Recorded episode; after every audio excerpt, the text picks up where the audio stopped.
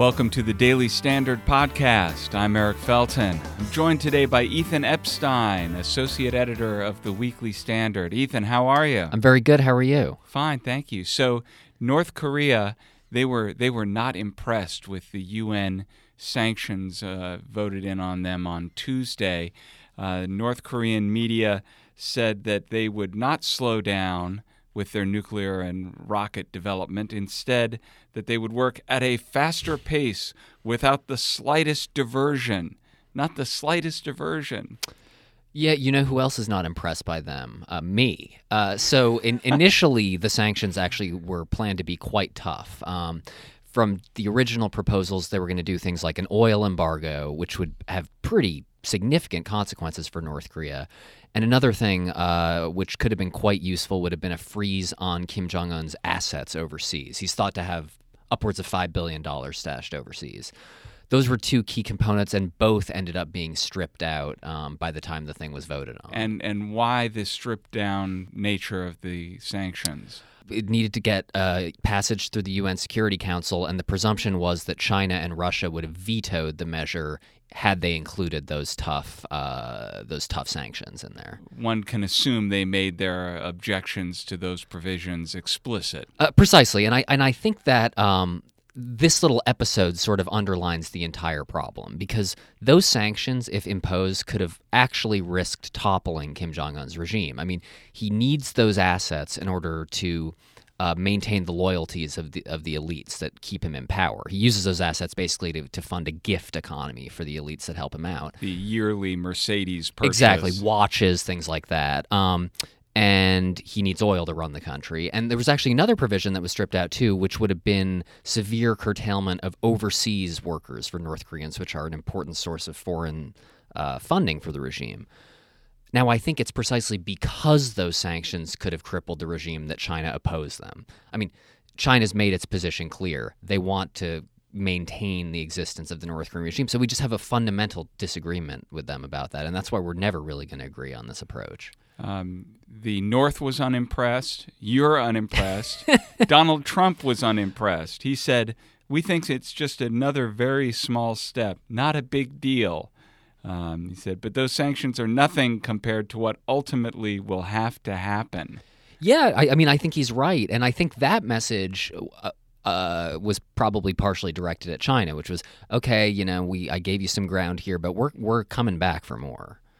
So usually it's the U S that is somewhat more bellicose, and South Korea that's saying, wait, wait, no, wait, don't don't uh, poke yeah. the, the dragon here. Yep.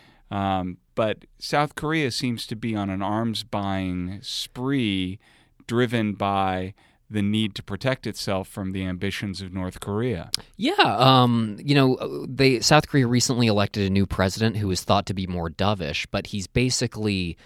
I mean, North Korea has left him no choice. He can't be dovish when this country is threatening to invade his. They're firing off missiles left and right. So not only has the U S ramped up the, the weaponry that we're going to sell to South Korea, but it's basically, I mean, this is a slight exaggeration, but it's become a popular position among the conservatives in the opposition who, you know, are could be the next administration. They want U S nukes to be redeployed in South Korea, tactical nuclear weapons. We used to have them there. They were removed in the early nineties. Um, and it's it's it's no longer a pie-in-the-sky idea. It's a serious issue they're, they're considering there now. The North Korean nuclear test appears to have been a, perhaps a larger weapon than was previously mm. thought to be. North Koreans claim it was a hydrogen bomb. It caused a six point three on the Richter scale earthquake. I mean, it was clearly a significant weapon. Um, it's it's it's very bad news. Can North Korea use a nuclear weapon against South Korea without having significant blowback of nuclear blast and fallout on North Korea? Probably not, which is why countries like Japan and indeed the United States are particularly concerned about the nuclear threat.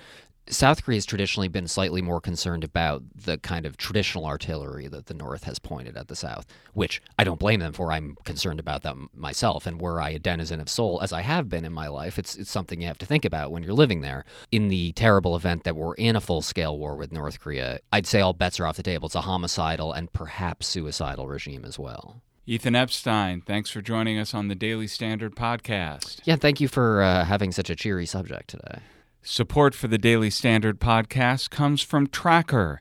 Your phone, your wallet, your keys, you know they're plotting against you, hiding somewhere. How are you going to find them? Well, eight years ago, Tracker changed everything when they released their first tracking device, and now they've done it again with the all-new Tracker Pixel. With Tracker Pixel, you'll never worry about losing your things again. Tracker Pixel is the lightest Bluetooth tracking device on the market. Place Tracker Pixel on whatever you tend to lose, keys, wallets, even your dog. It's small enough to fit anywhere. You can locate your item if it's miles away, because every Tracker user is part of the largest crowd locating network in the world. It's kind of like Waze for finding stuff. And Tracker's thirty-day money-back guarantee means you truly have nothing to lose. Go to thetracker.com slash standard to get twenty percent off any order. That's spelled the Tracker, T H E T R A C K R dot com slash standard for twenty percent off.